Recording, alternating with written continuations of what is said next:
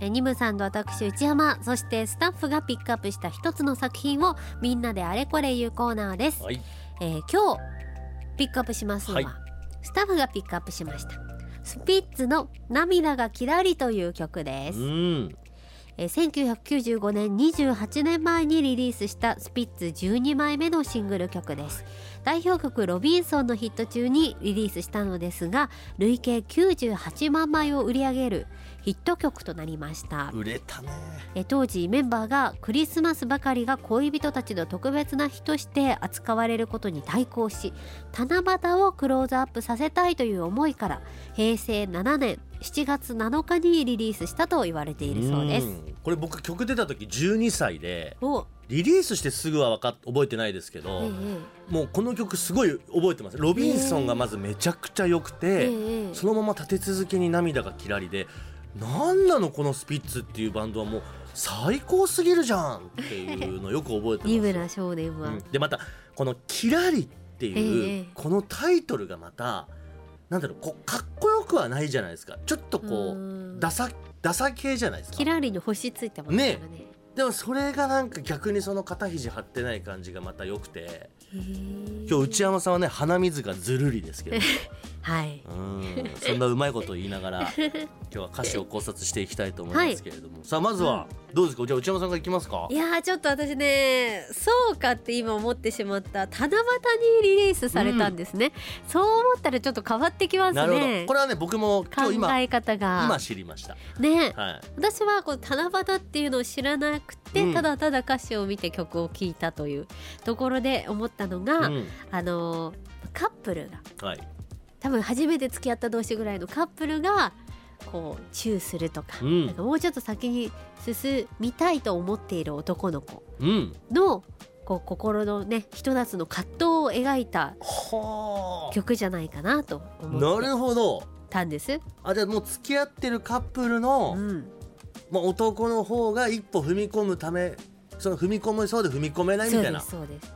例えばその2番の浴衣の袖のあたりから漂う夏の景色と、うん。で浮かんで消える骸骨が鳴らすよ恋のリズムっていう歌詞があるんですけど、はいはい。この浮かんで消える骸骨っていうのは多分自分の心の中の下心骸骨いけないものみたいなだけどそれによってこう恋のリズムというかドキドキがね、うん。あの高まっていくよみたいな感じでただところどころ「俺が天使だったなら」っていう歌詞も出てくるんで、うん。自分が天使みたいにね清い心を持ってたらこの子をこう怪我さずにそのままは入れさせられるのにみたいな、なんか心のシーソー具合が現れてる曲なのかなってあ思いました。ピュアなままでいてほしいけどでもチューしたいしそうですそうです。ハレンチ、えなーにちょっと、えニムさんは？ニムさんは？僕はもうあのーちょっとお得意ですけど、はい。ひも手のラブソングです。なな何聞いてもひも手解釈しかしないじゃないですかニムさん。いやでも、う。んなんていうのやっぱ奥手でえやっぱこう男の子の方が好きな女の子にがいるんだけどまあだから友達なんですよ。でもやっぱりこう付き合うっていうことまで踏み込めないしさらには好きってことも伝えられない。えうんこの人好きなんだけどだからそれがね僕もう冒頭の目覚めてすぐのコウモリが飛び始める夕暮れにバレないように連れ出すから鍵は開けておいてよ。うん。ね。ここの2行ってちょっと強気な男じゃないですか連れ出すかいや俺連れてってやるよって言ってんだけど、その後にあの君の記憶の片隅に居座ることを今決めたからあたりでちょっと雲行きが怪しくなりなんかその堂々としてない感じになったと思ったら、弱気なままの眼差しで夜が明けるまで見つめているよっていうのは結局のところグッと引っ張ってはないんですよね。だから頭の中のこう妄想でこの自分の好きな子のことをこうグイッと引っ張って付き合いたいで両思いになりたいって思いでいるんだけど、そうはうまくいけねえなーっていうこうやっぱ恐れだったり、なんかなどうしたらこの子とそういう風にハッピーエンドになれんだろうっていう。付き合いたいけどなーっていう歌。付き合いてーっていう歌です。えじゃあじゃあじゃあじゃあ2番のこの私がね、はい。下心だとうん。返した浮かんで消える骸骨は何ですか？この好きな女性と全くこう友好関係がないわけではないんだと思うんですよ、うん。あくまでこうちゃんと面識はある、はい。でも好きってことは伝えられてない、うん。だから一緒にこれ七夕祭りみたいなあー。まあこれごめんなさい。七夕っていうのは今完全に後付けなんですけど、はい。まあなんかこう浴衣を着れる場面に2人で行けたと、うんうん。でそういうやっぱ夏だっていうこの景色の中でね浮かんで消える骸骨。これは僕ねタトゥーだと思います。絶対違うと思う。なんでよ！女性がタトゥー入れてる女性なんですよ。でいやだからちょっと悪系の女子の先輩です。乙姫ちょっと悪すぎちょじゃないっと悪いんですよ。だからでももうびっくりしちゃってんの男の子の、うん。あれ？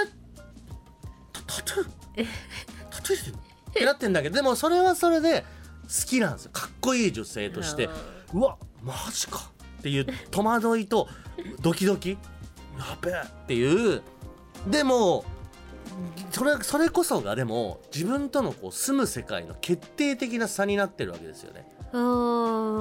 自分はもうウブで何にもできない自分なるほどタトゥー入ってる女性と付き合えるわけなんかねっていうそれもまた恐れに変わってるわけですよ。ええでその後ですよね僕ねいいなと思ったのが映し出された思い出はみんな幻に変わっていくのに。これはもうカップルとしての思い出じゃないからええうんうん。全部がスラーっと抜けていっちゃう。でも何も知らないこの星は世界を乗せて回っているよっていうのはもう無力感を表現するのに非常に素敵な歌詞だなと。結局は何にも変わらない劇的な奇跡なんかないよねっていうやっぱり自分が動かなきゃダメなんだよっていうことのこの無情感を何も知らないこの星は世界を乗せて回っているよというこの歌詞に乗っける草野正宗にあっぱれと。いうことです。ですから僕が考察しますに骸骨はタトゥーです。それ本当草野さんに聞かせたいね。で僕でもそのねサビが何個かこうある時にねはい。同じ涙がキラリ俺が天使だったら本当はちょっと触りたい南風やってこいっていうこの歌詞、うん。うん僕ここすごい好きなんです。はい。この他力本願な感じが大共感。あ南風に乗って触っちゃったってことにするってとことですか？か南風に乗って触られたいんですよ。要はなんていうの？アクシデント的なタッチ欲しいの。あなるほど。もう僕も本当にひも手時代やっぱ女性に対して近づけないんですよ。ええ。触れもしないし。ってなった時に例えばですけどおっとっとってよろけたりたまたま手が当たるとかってもうそれだけを待ってたりするかならるほど。来いってなってるわけ。南風それが南風やってこいに乗ってるんです。来い。えー、それは分かんなかった。本当はちょっと触りたいんだけど触ることはできない。だから南風やってこいっていうこの 草野さんは綺麗な歌詞を書く人だね。そうなんだ。スピッツ恐るべしですよ。これは12歳の僕には何も分かりませんでした。ええ。なぜならまだ12歳の僕はまだそこまでひも手もモテもなかったからね。うんこの後です。その13歳ぐらいからおかしくなりだした。へー。えうん皆さんからもメッセージそうちょっと紹介しましょうか。ねえーこちら七七さんなんですが、これ私と似てる解釈かも、はいはい。久々に聞きましたがひょっとしてペルセウス座流星群の話ですか？鼻詰まりすぎて何つったか分かんなかっペルセウス座流星群のた話ですか？はい流れる涙と流れ星をかけておうん。素敵、でも夕暮れのコウモリも記憶に居座るのも曲終わりも何か言いたげですなと夏の青少園の願望感がそうだったよねと思い出します。本当に内山さんと一緒だ。そうなんかハレンチ。ハレンチとかじゃないじゃないですか。えそういう経験やっぱありました？だから女女性目線として あ男側がちょっとそういうことをこう一個踏み込もうとしてきてるなみたいなって。ありましたね。あるんだ。ありましたね。いいな。あそう。いいな。あ本当はちょっと触りたい南風恋ですね。南風やってこいじゃあこれ元カノさん。えーまだ付き合ってないけど恐る恐る夏のペルセウス座流星群を見に誘う男。バレないように連れ出すから。これは許されない恋。歌詞の雰囲気から不倫とかではなくて尾崎豊の「ILOVEYOU」のような若すぎて何もかも許されていない恋だと思います。う。んうんえー俺が天使だったならという歌詞から考えてもタイトルの涙がキラリの後の星マークも、えー彼女と一緒でいたいという自分の願いを叶えてほしい流れ星なのかななんてロマンチックなことが思い浮かびました。真夜中に書いたのでということで。うん、この若すぎるゆえの一歩踏み出せない恋みたいな、まあ、内山さんもそうやっておっしゃってますけど、はい。実は今回この曲をピックアップしたグレーコロマ寺田さんの考察としても近い感じがあるかな。うん。あといもちゃんの旦那さんは、えー彼氏が夕暮れに彼女を連れ出し思いを伝えるほのぼのとした光景だなと最初思いました。しかし考えてるうちに2人が同じ思いなら別に切なくなる必要ないじゃんと思い、えー心が汚れているのかもしれませんが自分と彼女が星を見つめていたら天使の自分が2人のために流れ星を流して長い願いを叶えてあげられるのにという妄想じゃないかと思った。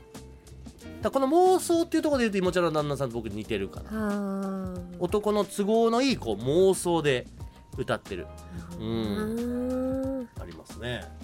はいということでございまして、まあもうね28年前の名曲ではありますけれどもこのスピッツの「涙がきらり」はい。皆さんも改めて歌詞読んでいただいてうん。どのようにお考えか皆さんチェックしてみてください